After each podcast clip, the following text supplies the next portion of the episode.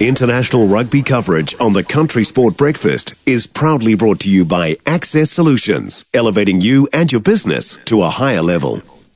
So much going on in the world of rugby. Gregor Paul joins us, sports writer for the New Zealand Herald and for NZME. Morning, Gregor. Morning. Before we talk about the All Black team for Sunday being announced and the semi-final on the weekend, you wrote an interesting article in the Herald, I think it was yesterday or the day before, about backing the wrong horse, New Zealand Rugby's big $1 billion risk. What was that about? Oh, look, this is like the media strategy, future of. Look, everyone knows that broadcast contracts for sport are worth, you know, hundreds of millions, and probably in this case coming up for the next deal, close to $1 billion. Look, it's confirmation that New Zealand Rugby are going to build, or have started to build their own media channel, which, you know, fair enough, seems like a good enough idea. Has a wee bit of merit, but it comes with a huge risk once you start wanting to become your own media operator, distributor. You know, you're kind of going into competition with Sky, who've given them billions of dollars over the year. It's a risky plan that they're making to go forward here, which is to be a dual broadcaster, them and Sky together, and I'm not convinced it's the right thing to do. So solely it will be a free access, all rugby channel thing with the New Zealand Rugby Union? Oh, we're guessing here a wee bit. I think it'll start that way. It'll just be sort of... We've had allblacks.com, you might recall, which was just sort of behind-the-scenes video footage of the team after they win, or the teams, All Black teams, and a wee bit of exclusive access to, you know, what the flavour of the players looks like, blah, blah, blah. But I think in time it's going to build into a subscription site. If you want to watch the All Blacks play, you can watch them play there, or you can watch them play on Sky. Make your choice. And it'll also have a bit more content, and it'll probably be a channel where you can buy, you know, various All Blacks merchandise, memorabilia, whatnot, and that's the plan. It'll have an effect on Sky, won't it? Well, it'll have an effect on the price they want to pay to own the rights, because they'll no longer be exclusive if they go down that road, assuming that, yeah, that's available in New Zealand. I mean, there's a potential here. You could just say, well, you can only watch on the All Blacks channel. That's only available if you're outside of New Zealand. You could do that. I don't see what the point of that would be. But, yeah, look, it'll clearly, that's what I'm getting at here, is that the risk doesn't sit with Sky. They'll just pay less money, and they'll still have all the same things on it. So they're probably quite happy with that. When do we see the kick-off of NZR+, or as you're calling it? Well, like, I'm sitting here like everyone else, super excited to find out. I don't know. Presumably before the World Cup, something will just sort of magically appear one day, and we'll get a better idea about where it's all going. Yeah, absolutely. All right, well, we know where rugby's going this weekend, kicking off on Friday night. We'll get your predictions on the first match of the weekend, the Crusaders and the Blues. That's got an exciting tinge about it, hasn't it? Look, it does, and I've obviously had a massive bang on the head here, because I am crazily going to tell you that the Blues are going to win that game.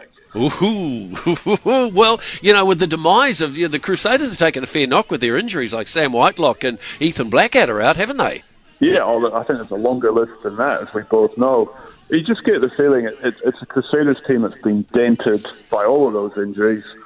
And also, history is fantastic. It can be a weapon that you use against teams to intimidate them, but it can also be quite a good motivational tool for the Blues.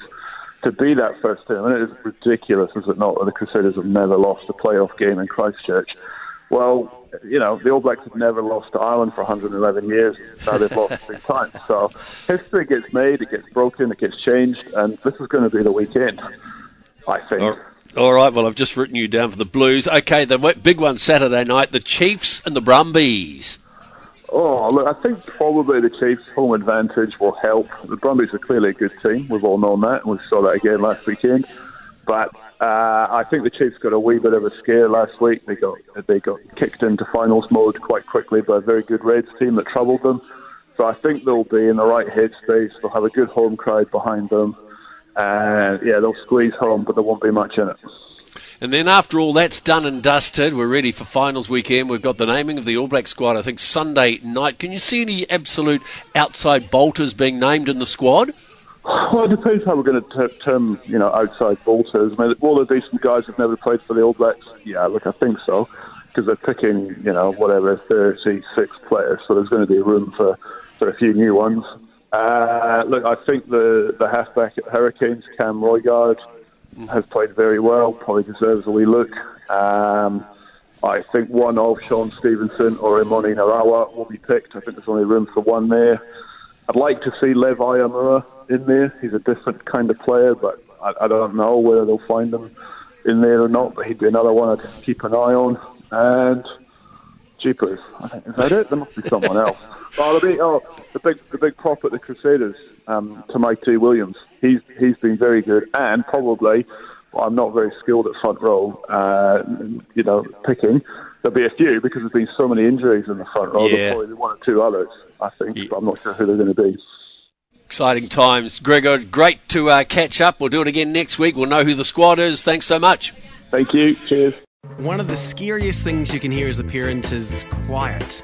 But if you do get a little quiet time, have a listen to The Parenting Hangover. It's not scary at all. If I bump into a couple and they have a boy and they have a girl, and I'm like, oh, boy, girl, snip. You've got a boy, you've got a girl, get the snip. You're done. You get to figure out what it's like raising a girl. You get to figure out what it's like raising a boy. Save yourself a ton of stress and money. You've got your perfect little family. The Parenting Hangover with Clint and Jordan. New episodes every Thursday on iHeartRadio or wherever you get your podcasts.